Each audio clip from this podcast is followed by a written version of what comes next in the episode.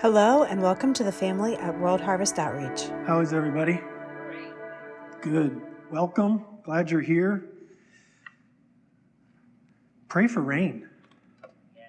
Man, we need some rain. I know the farmers around us are really asking for that. So keep praying for rain. We had that little bit yesterday. Did we get a little bit? Like very little. It didn't last very long, but we could use some. I know the farmers really need it. Uh, also, uh, we just want to speak healing and full recovery to Lamar. Uh, Father, just can you just stretch out your hands, pretend like Lamar's like right up here, pretend like right up here. Father, in Jesus' name, we just speak life over Lamar. I ask for a full restoration of everything in his brain. We thank you, Jesus, that what uh, the good work that you have started in him, you will finish.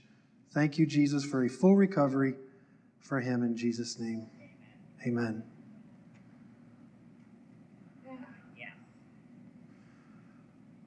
Okay. So, what is our theme for this year, Chris? Manifest, measure, and multiply. Chris, good job. I called on you because I was really hoping you'd know that, and you did. So I'm proud of you. Uh, can anybody shout out to me what you think manifest means? We've talked about it, but if you don't want to, it's fine. I can do it for you. Anybody want to be a like a brown noser type person? God revealing himself to us. Okay, how about God revealing himself through us? Through us, yes. Yes. If we are all made in the image and nature of God the Father, as beloved sons and daughters, then I can't think of a higher, better call on our lives than to reveal who our Father is through ourselves. Children of God means that we literally bring to the earth His nature, His love, His character into every area we go. Very, very cool, very high privilege. I can't think of a better one. And then the measure means that we actually look at our lives practically, realistically, and honestly and say, hey, look, these are the areas where I'm really seeing His nature and character, and then here's some other areas where I'm not. And then being honest with yourself about that, and then even getting to the point where you're like you're tracking it, like you're actually paying attention to it, and hoping that you see more of Him and more of His love and more of His glory being manifest through your life. And then hopefully the multiply part is that you literally see all of this measurement growing abundantly, and then you join forces with really good guys like Chris and say, We're going to do great things in the earth because you're manifesting His nature. But it's a little bit different than I am, but we need each other to bring that forth in the earth. And my heart is not just this church, but actually the church begins to take that kind of mandate pretty seriously. And so today, we've been talking about how then, how the gifts of the Spirit and the, the apostle, prophet, evangelist, pastor, and teacher from Ephesians chapter 4 have been fitting into that. And I want to continue doing that, but I couldn't help it. I woke up this morning with something a little, I mean, it's, it's in this same vein, but uh, it doesn't necessarily go to the gifts and the fivefold. Maybe it'll tie back in, but uh, I don't want to call it prophetic yet, but maybe by the end we will. But I have like this word in me that I just want to share with you guys, and I think it's short and sweet. You might even get out of here early today.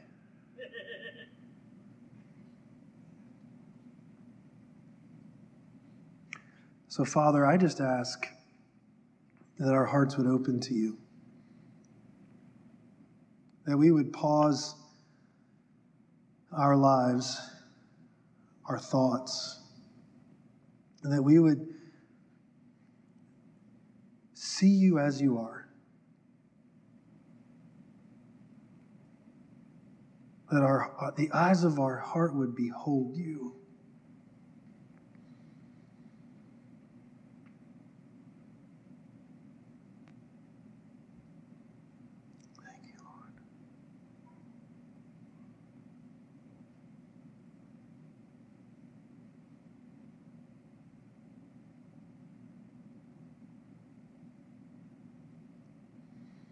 We just invite you to talk to us.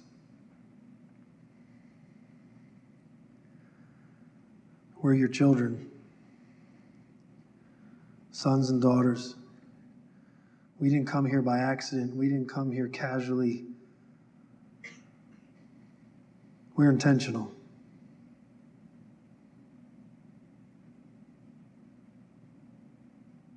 We want to grow up into you.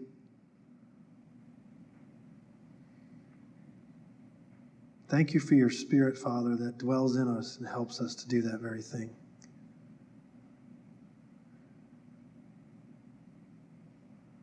So, Lord, we just draw from you now. In Jesus' name. Amen. I hope you guys heard what uh, Ishmael was sharing today because you got probably one of the most clearest and concisest high priest teachings you will probably ever hear. So I don't know how many people paid attention to that, but Ishmael, what the world, man? Like, where'd that come from? I mean, he brought you from Melchizedek to Hebrews and back and showed you the whole high priest concept. Did you guys hear it? Yeah. Powerful. And how Jesus invites us now into that place that once only a few could ever go. And Jesus did it himself for us and continues to be our high priest. So, in all seriousness, you kind of got the sermon out of the way today, so now I can just talk. I'm really thankful for that. Man, that was really, really good. Really good. I just, I'm just going to talk to you guys today. I feel like there's a temptation that many of us are facing. And if you haven't, if you're not facing it now, you have faced it in the past or you will face it in the future, but I think it's more of a general overall temptation that we can choose for our lives not to matter. I think that the constant temptation, one of the constant temptations specifically to human beings is that we don't have to matter. You can just do the little stuff and you can not address bigger things that are going on in the world today. You can just live small if you want to. I think that temptation is always in front of us. And if we fall to it, if we fall to the temptation that our lives just aren't going to matter or they're just going to matter to a couple people, don't get me wrong, it's not bad for your life to only matter to a couple people. But I can promise you, God was not thinking that way when He put you in your mother's womb. if you fall to this temptation, like there's a couple things that I think take place naturally as a result. First of all, we see small responsibilities as big, which is not necessarily a bad thing. But if you don't want your life to matter very much, if you don't want to have a life of consequence, I actually think one of the Christian schools in the area, that's like one of their themes, isn't it? To have a life of consequence, isn't that shalom? Yeah. I love that term lives of consequence. You can choose whether or not to have a life that literally has consequence, has meaning, has impact. But one of the ways you minimize that impact is you look at small responsibilities and magnify them as really big. And they become not overwhelming, but like big enough that you couldn't add anything else to your life. And one of the things that I think the world system does is it makes what the kingdom of God or what the heavenly perspective would call a small responsibility, the systems of this world will tell you that's huge. And in the name of something big, and you got to carry it, I think heaven is lacking its expansion in the earth as a result. So don't get me wrong, it's okay to see small responsibilities as big because then, like, look, has anybody ever heard it or have you ever said to yourself, like, the small stuff's important. Like if you do the small stuff well, then eventually you'll do the big stuff well. There's a parable in the Bible that says, He who is faithful with will be faithful with. Okay? That's not what I'm talking about. What I'm talking about is it's okay to be faithful with the little, but don't call the little much. If you hear that parable, you hear that the entire purpose of God giving you a little is so that you can show yourself that you can handle big. Do you guys hear this? And I think there's a trap in being given a little, thinking it's big.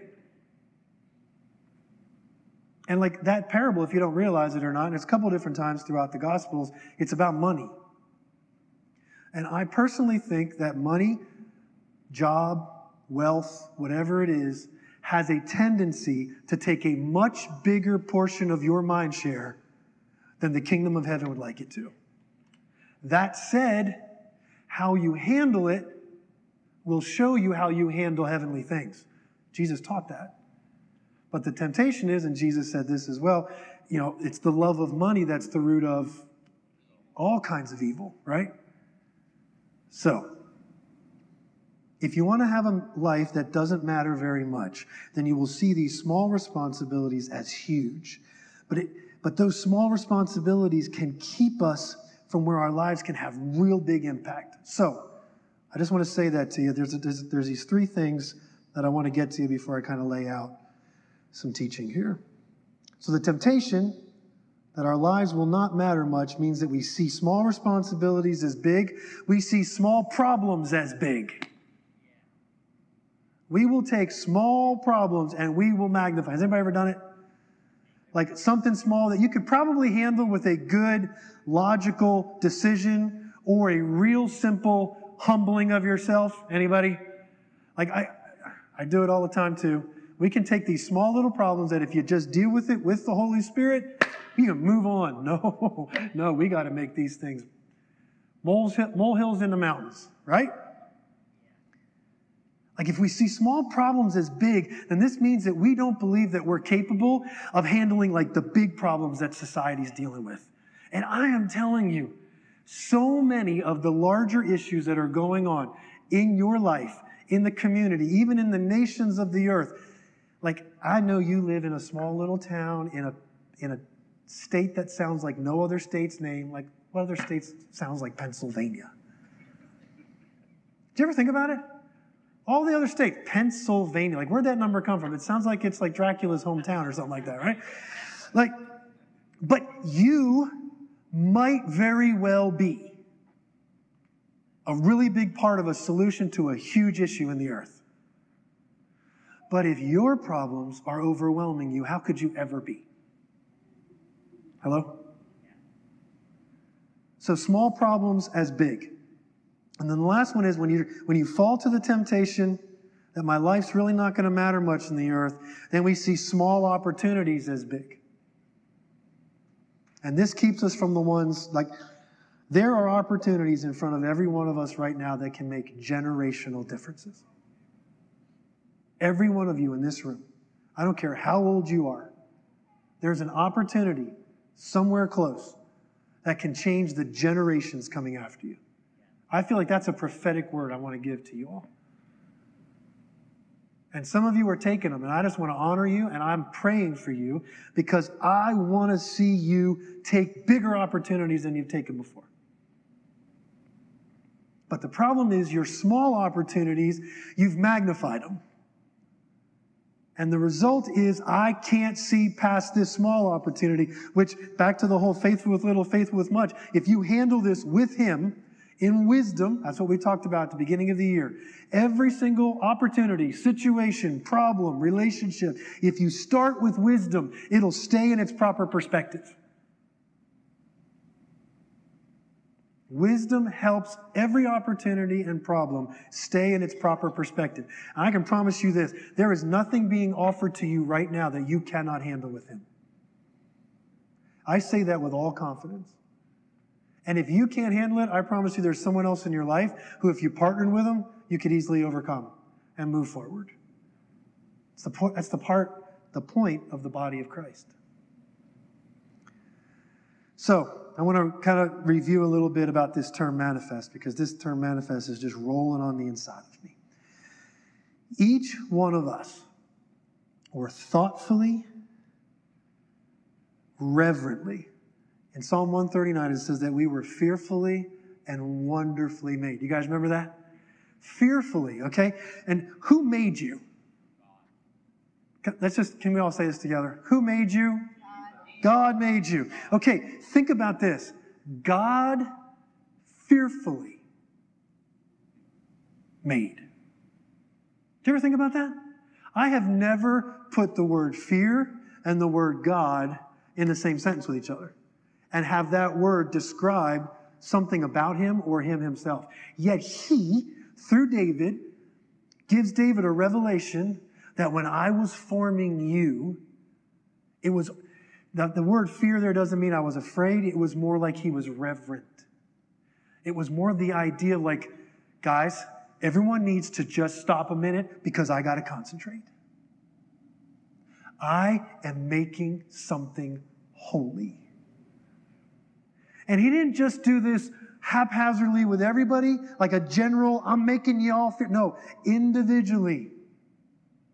Thought about Dan, thought about Jen over there. And it's just like, I am thinking and I am like, like I, when I think about the Lord doing this, like I feel, I feel like he is almost like, all right, I'm just going to tell you how I see it. I see him on his knees.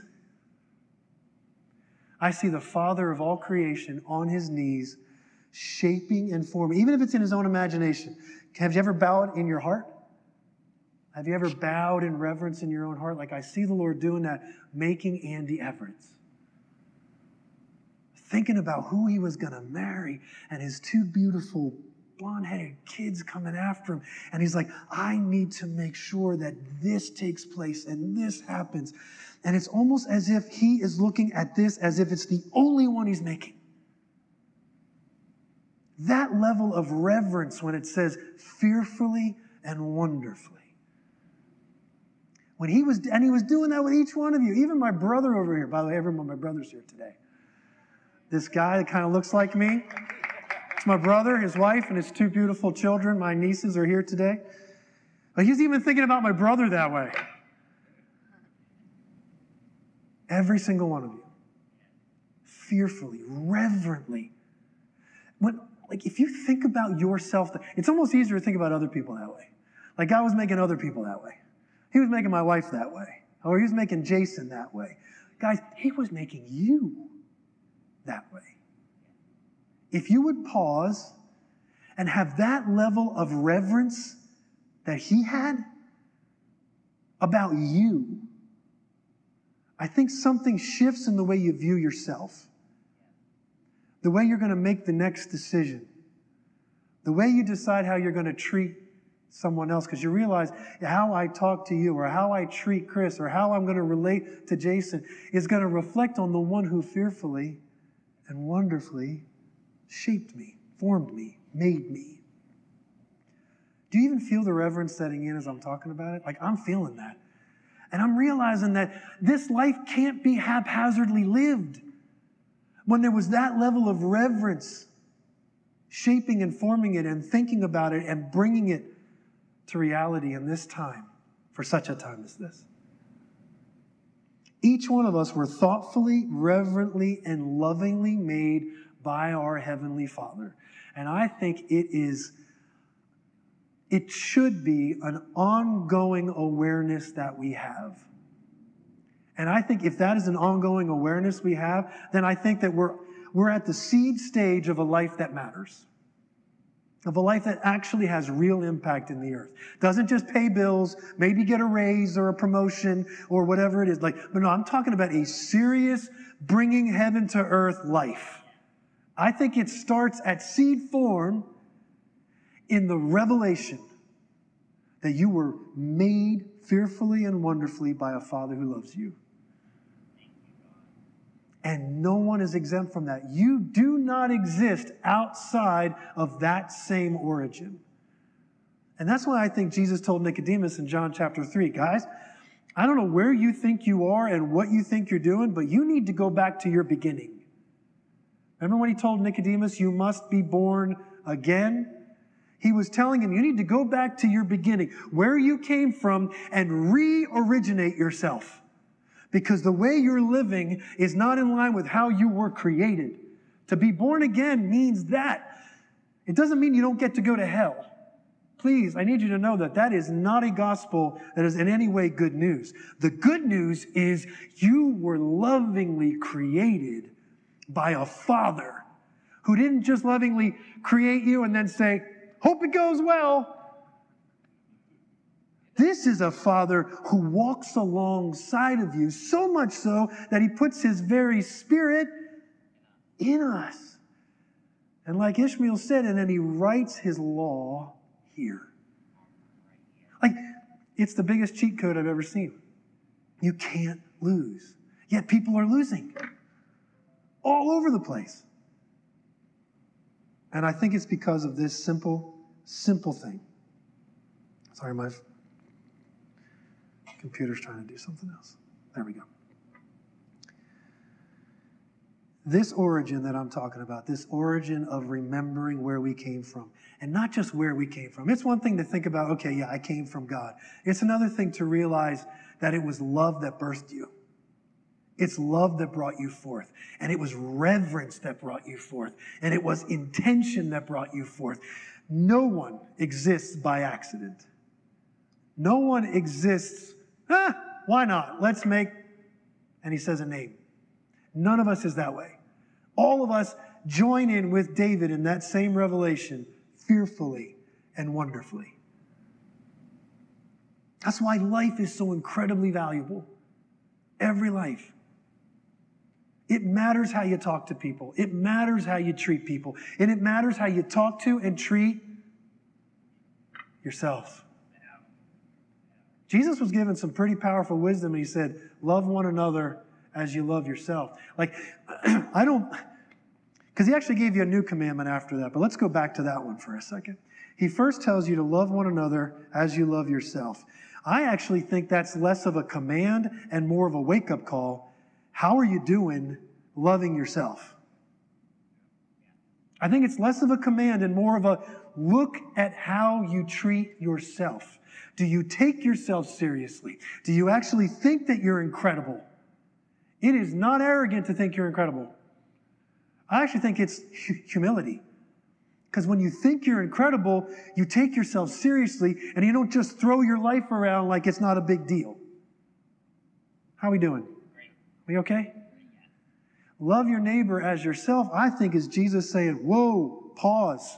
Before you love another person, would you take a look at where you actually think you came from and where you're sourcing your life in? Because then he gives us a new commandment. What's the new commandment? Shout it out. Love one another as I have loved you. Completely different source. Now you're not loving based upon how you love yourself. Has anybody screwed that up royally? And then as a result, you love everybody terribly. You judge people like you judge yourself. You criticize people like you criticize yourself.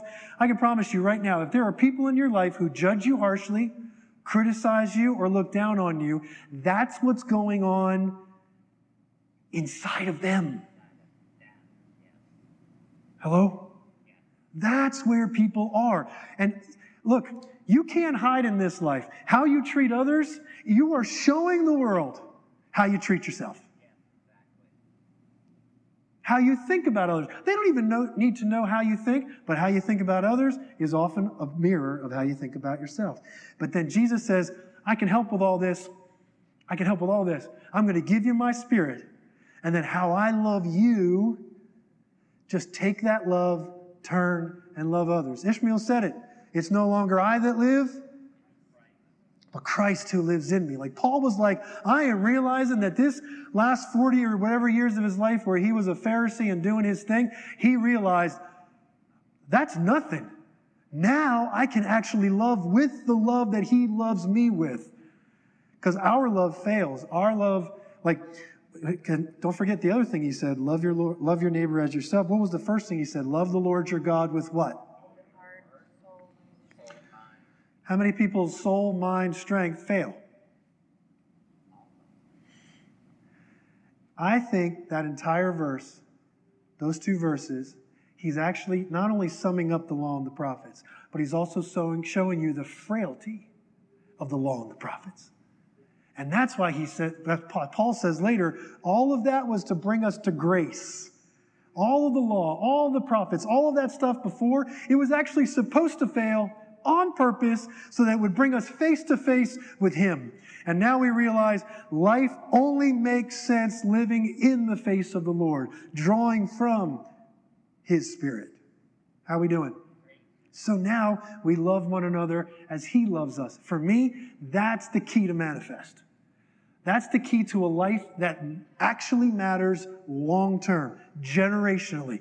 If you want people to talk about and be influenced by the impact of your life now in 100, 200 years, we have to start with this simple revelation that you are absolutely and completely loved by your Father. It sounds so simple. It sounds like the milkiest message you will ever hear. But if you don't have this rock solid revelation at the base of who you are, you will live small.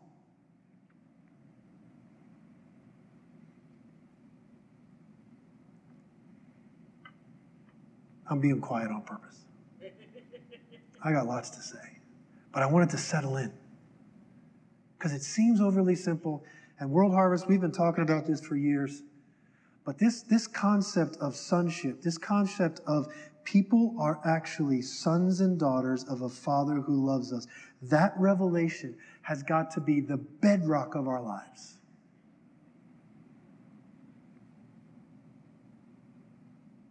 So to manifest means to reveal and make known this nature and character of the Father who made us. That's what it means to manifest. And all around us are those responsibilities, problems, and opportunities that are actually calling for the image and nature of the Father in us. That's why they're there. So if any of you just want vacation on Myrtle Beach for the rest of your lives, guys, that will never call on the nature and character of the Father in you. You exist to have problems. Write that one down. You exist for opportunities. You exist for responsibility. Yeah, this is not one of those messages you wanted to hear today, huh? That's why your life is here. So if you only take on the small ones, if you only take on the small problems, if you only take on the small responsibilities, if you only take on the small opportunities, then the footprint of my father's nature and character is six month old footprint. You ever see those? Like when they're first born, you do the little footprint? That's how it stays. So the footprint of the nature and character of the Father remains small in the earth. Is that what he wants? I believe, if I remember right, in the Old Testament it said, Isaiah, that of the increase of the kingdom or of the government shall be no end. Of the increase of his government, there shall be no end. That means it's constantly growing and increasing. We read a couple weeks ago that we are to be growing up into all things into him. The entire point of you still breathing air is that you grow into something sounds like, looks like, shines like where you came from. Overly simple. I actually think we've made this life overly complicated when it's really simple. I think the entire point of manifestation is that, okay, small responsibilities, I'm going to take them, I'm going to take them seriously, but they're not going to keep me from bigger ones. Opportunities, I'm going to take them, I'm going to take them seriously, and then I'm going to use those as seed for bigger opportunities. I think the entire point of this life is to keep scaling yourself. Anybody ever heard that term? To scale yourself. So you take something five, whatever five is, and how do you scale five? Ten. Or who wants to be a little aggressive and square it? What's five squared? Good job little math class today. I think the entire point of every problem you face is that you handle it, solve it, and then go for bigger. Now, no one ever thinks about that with problems. Most people think about a problem like we solved that problem. Anybody else? Like, please don't send me a bigger one. Anybody ever like I've actually prayed that. Like, Lord, that's good. We did it let's take a break. The entire point is it's training for the bigger one. But we don't, oftentimes, I won't say never, but oftentimes we don't think that way. We actually think, I hope there's not another problem. You exist for them. I think you get an education to solve problems. I think you get another year older to take an opportunity. If you still breathe, there's an opportunity waiting for you.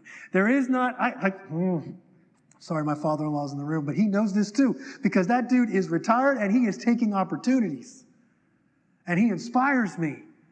And I'm so tired of people that cannot wait to get to the age that they retire and then they literally die within a very short period of time after retirement because there's nothing else to solve. There's nothing else to take on. There's nothing else to do. Your life exists to be applied to something.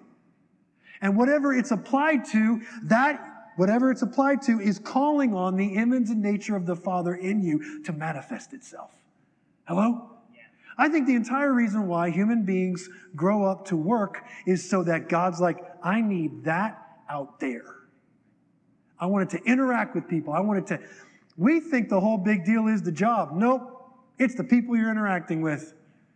It's the opportunities that are available because you're taking that job. If you're not careful, you're going to take the small responsibility called the job and make it the big responsibility. No, the job's the small. The big is the kingdom that's waiting to be advanced in and through it. How are we doing? Great. Uh, got like, You're preaching, Mark. yeah, thank you, Jason. So, I think the classic question that I would ask as a result is why don't we take on bigger things? Like, why don't we? Why don't we want a bigger problem after we solve the smaller one? Why do we feel good about, hey, I took on that opportunity and it went really well, but you know what? I think that opportunity is about my ceiling. Anybody ever feel that way? Like, I think I'm at my ceiling. Why don't we take on bigger opportunities? And I, I would probably think if I were to shout it out to you, one of the first answers would be fear. Oh, look at that. Several people said it. I would think it is. Because, like, a problem is okay, that's good, but what's the next one? Fear of the unknown. Fear, can I handle it? Is it bigger than me? Is the opportunity going to crush me? Is the responsibility going to be, I can't handle it and I won't do it well? Like, I think people think good. Like, like I think if you want to take on a responsibility, most of you think to yourself, will I do a good job? And that's a good thought to have. But I actually think there's a root to that fear.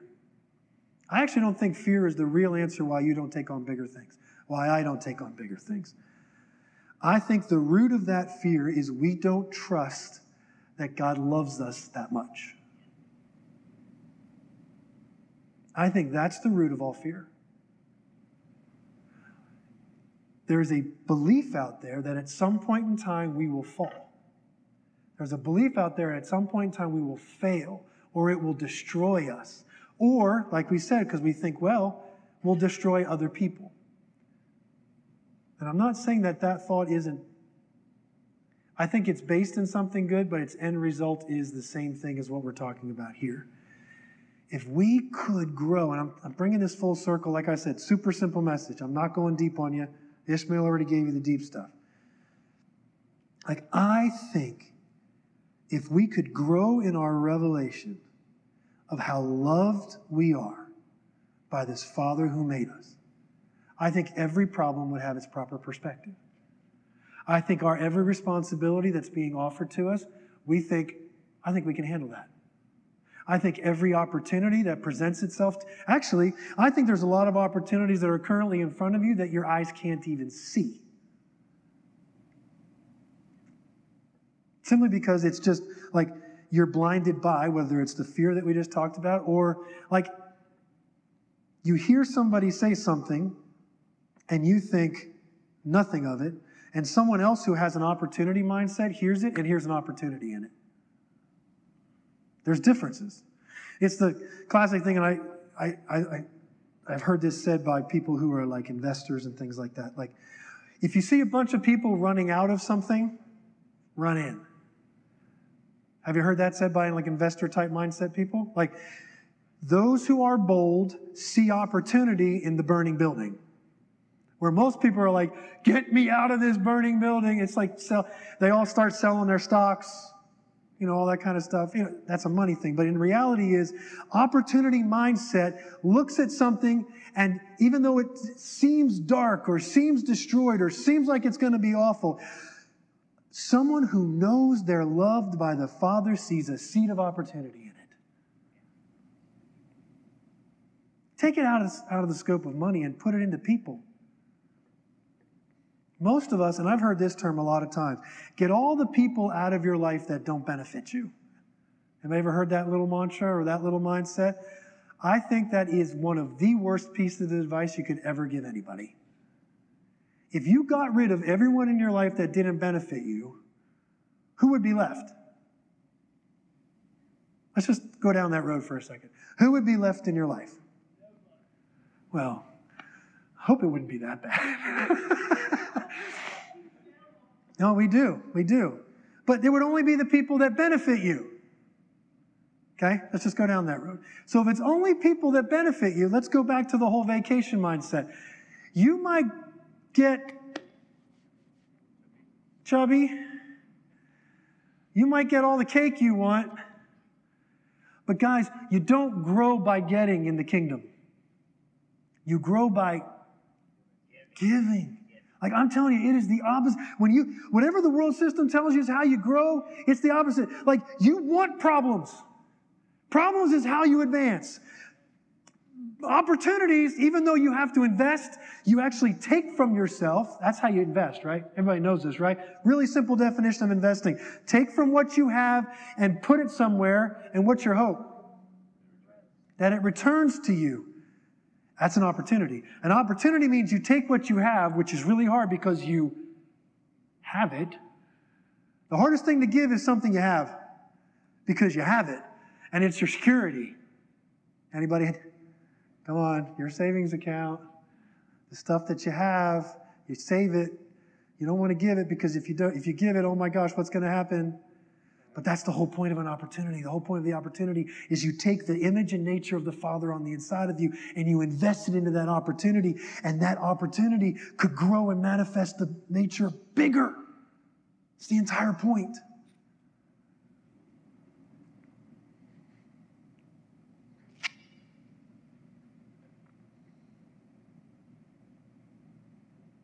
First John 4:19 says, "We love because he first loved us.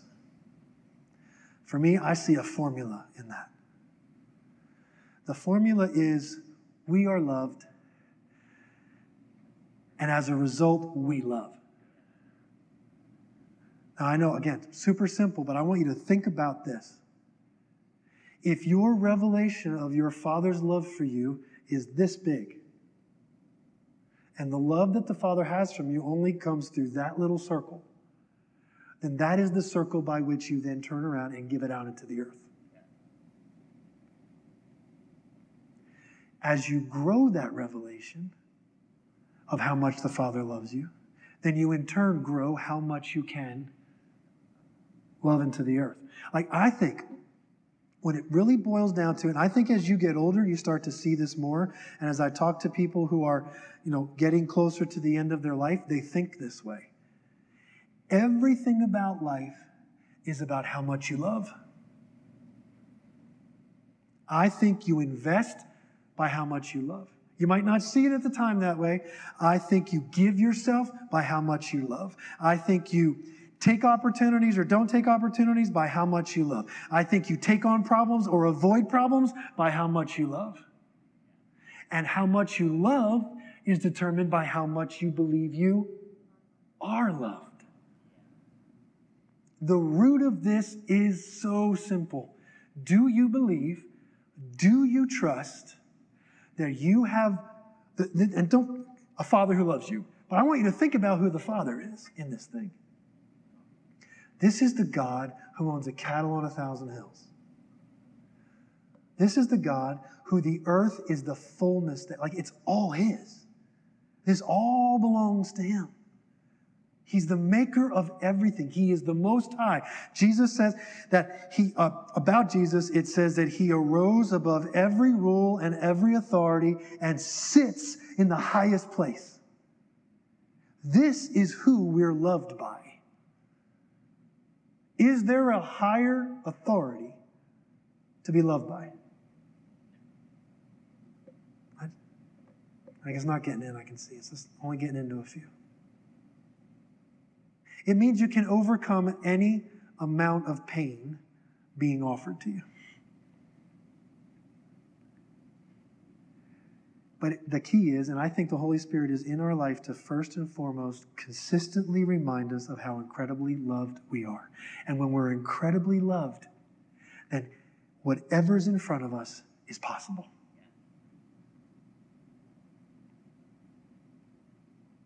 I am concerned, and this is just Mark being honest with you, I'm concerned that too many of us are letting really small things trip us up because our optical lens or whatever it is you want to call the symbology of how much God loves us is small.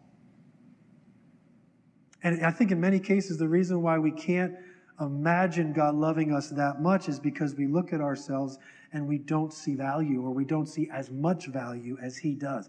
And I think one, another, I'm just going to hit on a couple of my pet peeves. Another pet peeve I have is that God loves you because God is love. First John says God is love, right? So the only reason why he loves you is because he is love. And I disagree with that statement. I actually think he loves you because you're lovable. And that makes a really big difference. If God loves you because he is love, then you can be an absolute, huh? Yeah, I, I had some words too, Amanda. And he still loves you. And I don't think there's any motivation for change. There's no motivation for growth in that. If God only loves you because he is love. But if the motivation is you're actually fearfully and wonderfully made and a beloved child, something shifts on the inside of you and that takes place. And we've talked about this before, but I'll bring this up too. Like our classic model of Christianity, I think, is broken. The idea that Jesus' blood is shed to cover you because God can't look at sin. Anybody ever heard that as the, you know, the kind of like the crux of the gospel? The crux of the gospel is Jesus had to die to shed his blood to cover Jason because Jason is an abomination to a God who is holy and perfect. So as long as the blood covers Jason, then God can look at Jason and welcome him into the kingdom of heaven. I actually think that's a terrible gospel because it says you're awful. At its crux, it says that people are awful. When the reality is sin is real, but what it did is it marred the beauty of who God originally created human beings to be. The really good news is that you're incredible. But the choices that you made and what sin invited you into took you off that path. That's what it means. Sin means to miss the mark. You miss the mark. God comes, restores his spirit to you, and gets you back on the path that leads you to the mark. And I think the mark is what he was thinking about when he made you. I think the mark is what, oh my goodness angels, come here. Look what I'm doing. I'm making Andy over here, and look what he's going to do. Look at this. Look at Jason. Look what, look what I'm thinking about. And I actually think his thoughts became flesh and became you. And then when we walk with his spirit again, we get a right, we get set back on the path that leads to life. And I think the path that leads to life is the original reason why he made us. And we begin to think seriously about ourselves. We're not haphazard. We're not casual. We're not like, eh, it doesn't matter. Maybe next week I'll start taking myself seriously. But in that week, you could really mess up the trajectory of your life for years to come.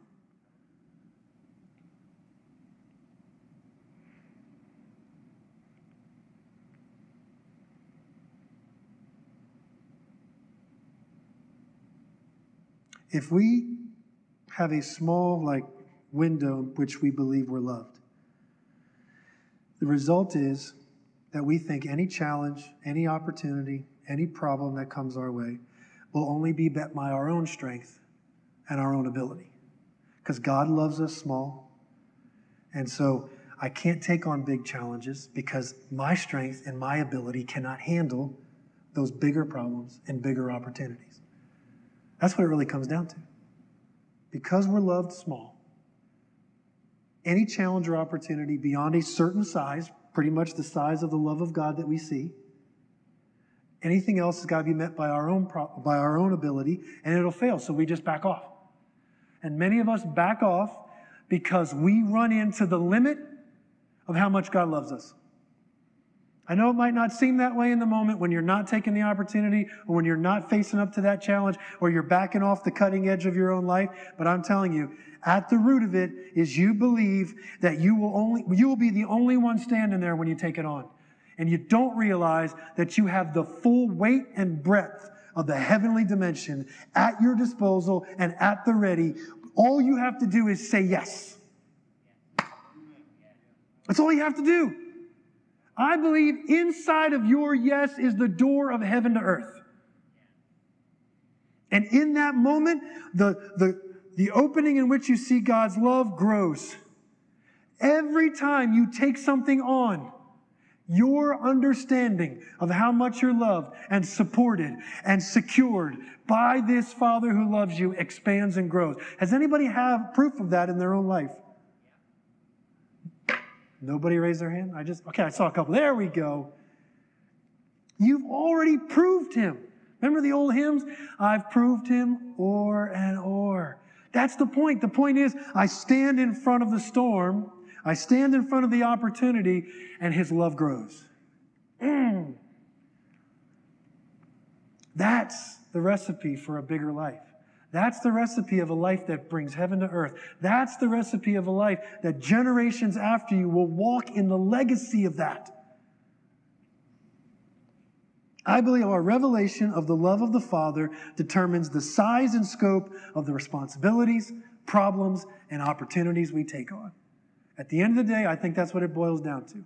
Do I believe God is with me in this? Do I believe I am loved that much? I'm supported that much that I can step into something bigger than I've ever stepped into before? And the answer is a resounding heavenly yes. And I want that for every one of my family and friends. I want every single one of you to stop seeing yourselves as small and insignificant and little. Uh, oh gosh, who's the guy? Why am I? Um, no, the little guy who had the Lord. The Lord came not Zacchaeus because he was small too. Why am I forgetting his name? And he says, he comes to me and says, "Oh, valiant warrior," and he says, "I'm the least." Gideon. I'm going to say Gabriel over and over again. That's why I didn't say it, but it's Gideon. Gideon saw himself as small, and the Lord had to show up in his room and say, Oh, valiant warrior. And Gideon's looking around. Who are you talking about? And I feel like he's saying that to every single one of you. No matter what the problem, opportunity, or uh, responsibility that is in front of you, I feel the heart of your Father saying, Valiant warrior, stand heck up. That's what the word resurrect means, by the way. The word resurrect means stand up. And I, I hear the call of your Father as lovingly but as strongly saying, Stand up. You're not dead yet. you have opportunity in front of you. There is too much inside of you. Every one of us, whether we're conscious of it or not, we are living according to the view of God's love for us. And I just, I want to be a herald today. I want to be a Balaam's ass today. I don't know. And I just want to tell you, he loves you that much and so much more that you are bigger than you think you are. You are bigger than you think you are. You have more on the inside of you than you even realized yet. And I am prophetically speaking to it today. I am calling on it. I am enticing it. I am tempting the nature and character of the Father on the inside of you. Come out, come out. There is more for you. You are not as small, you are not as weak, you are not as frail as your fears and your lack of trust tell you you are. You are bigger, you are stronger, you are a valiant warrior, and you have what it takes.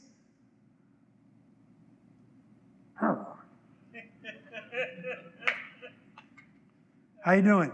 Great. I don't know about you people. I don't know. Mark, I feel like the hardest part of your message is that for the people who are overwhelmed with small things, this is probably sounding like I can't handle Mm-hmm. that. I feel like there, there almost needs to be a, like a constant, me- like who, people who can't handle the small things need to find some way to have a mentor who can constantly encourage them to Yeah. fix their almost self-talk Mhm. of saying, I can't do that, I can't do that. Yeah. um, because like I know even you know therapies to get people to clean their rooms is like just do one thing at a time. Right. Yeah, thank you for that. Basically, if you didn't hear him, I think you did. Like, if you don't know how to handle what current responsibilities, problems, and opportunities are in your life right now, bring someone alongside of you. I think you start with wisdom. Wisdom is crying out right now in the streets, saying, "Hey, come over here." So, in all seriousness, if you're like, if some, if what I'm saying to you today is like, it's beckoning to something on the inside of you, but you've got really big challenges on the mid, in the midst of you, like, ask someone for some help. And that asking for someone to help you is their opportunity to manifest. Right? Okay. Anybody else want to say something? Right. when you have a full plate, you have When you have a full plate, yeah. you get something cleared up the plate, four more things jump on you. Uh huh. And that basically it's just like you know, it's more it gives you more more focus and more power because you're like you, whatever comes in your path is brought to you because how you believe in him. Mm And basically he you know, he will not give you much of you can't handle. hmm. Mm hmm. But he you know, I mean, he's gonna be there with you when you're gonna handle. Right on. That's how, like, for instance, I'm, I'm gonna put a family out there. Cindy and Tim and Chris and Bill. These people have been, been in my life for a long time, and they um, they put on they took on so much responsibilities for, for Bill, and like I mean they, my hats off to them. Like Mhm. this family, like stuff just keeps on jumping on their plates. Right. I mean, But why does it keep jumping on their plate? Because they handle what's been handed to them before. Yeah, uh, it's, Right? Yeah, there- there's just amazing how it does. It they can have what they want to do each day, but something always. Something new comes. Something new comes. They- they- Cindy's always taking on opportunities, isn't she? And then she hands them to me. But that's her crying out for more help. I, I need help with my opportunities. I need help. I mean, that's how like it, just keeps on going with the manifest. Right. You just, keep- you know what I mean? You just keep going. Like, uh, Someone's inspired right here. Someone's all excited. Anybody else? I had promised to leave early today. It's 10 till. Go ahead, Cindy. Um, that's just so good, baby, because I've been feeling it. Sometimes you kind of have visions of something that's like way beyond what you think, like, like, like you don't feel like you have the resources for. it. Mm-hmm.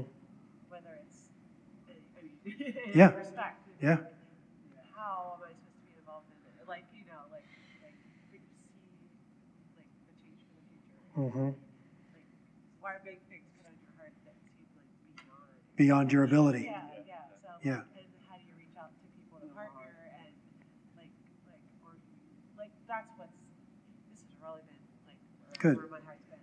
Good. Yeah, and so I just want to tie the, those comments together and just tell you grace, grace to you right now with the problems, opportunities, and responsibilities you currently have. Grace, grace to you. Whatever you're trying to carry right now, whatever, you, for, for some of you in this room, you're like, Mark, great message, but that's got to be for somebody else right now because I'm overwhelmed right now. I speak to your heart. I speak to your ability. I speak to your capacity. Grace, grace. Very good message. And now I ask, Lord God, as the grace empowers, as the grace comes, as the grace gives wisdom, as the grace gives vision, as the grace gives strategy to take on and to overcome, I thank you for more opportunities and more problems and more responsibilities. Because that's what makes life worth it. I'm praying, all right, my kids are not going to like what I'm about to say, nor will my wife. But I'm praying that we would look for more problems, opportunities, and responsibilities more than we'll look for our next vacation. I'm not looking at my wife right now. I mean this with all sincerity because the earth is crying. Romans 8 says the earth is groaning, waiting for the manifestation, manifestation of the sons of God. The earth is groaning, waiting for your manifestation. So as the manifestation comes, it answers the groans that are going on in the earth right now. The earth has been held captive by the same captivity people have been held captive to. So, as the children of God are set free, walk in the nature and character of their Father, then the earth begins to respond. That's you and that's me. That's why we're here. That's why we still live and breathe air. I bless you to believe that and be people of consequence. Yeah, Jen. Mark, I think to speak to your point that you've already made, I think that opportunity right now that's practical for all of us is just to seek mentors, is to seek wisdom. Because I think in relationship, as you grow in that relationship, you grow to that next level. There you go. Up when you invest in people. So I uh-huh. think to make it a practical step, because I think we're all sitting here like, okay, so how can I do this? Well, you do it by just you have to seek people and pursue that opportunity. And when you hmm. do, you level up and you're you're more equipped to then deal with whatever life brings you. That's awesome. Did y'all hear that? So seek out Jen Everett's. Sorry. Jen's like, that's not what I meant. like I, I I've got to say something. Uh, like people help me and stuff, so I try to help as many people as I can. Like in my building, like when I'm sitting outside and I know that their like hands are full and stuff, I, I say, let me open the door for you. There you go.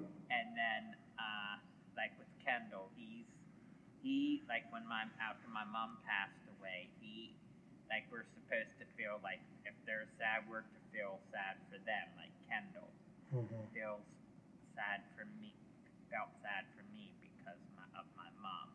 Then he came alongside of you, right? Came alongside. And you started feeling better. Yeah, yeah. I pray you all get a Kendall in your life. All right, guys, I love you. Thanks for listening. Grow, grow, grow. World Harvest Outreach is located in Chambersburg, Pennsylvania, but we have family around the world. To connect with us, visit us at whocenterpa.com.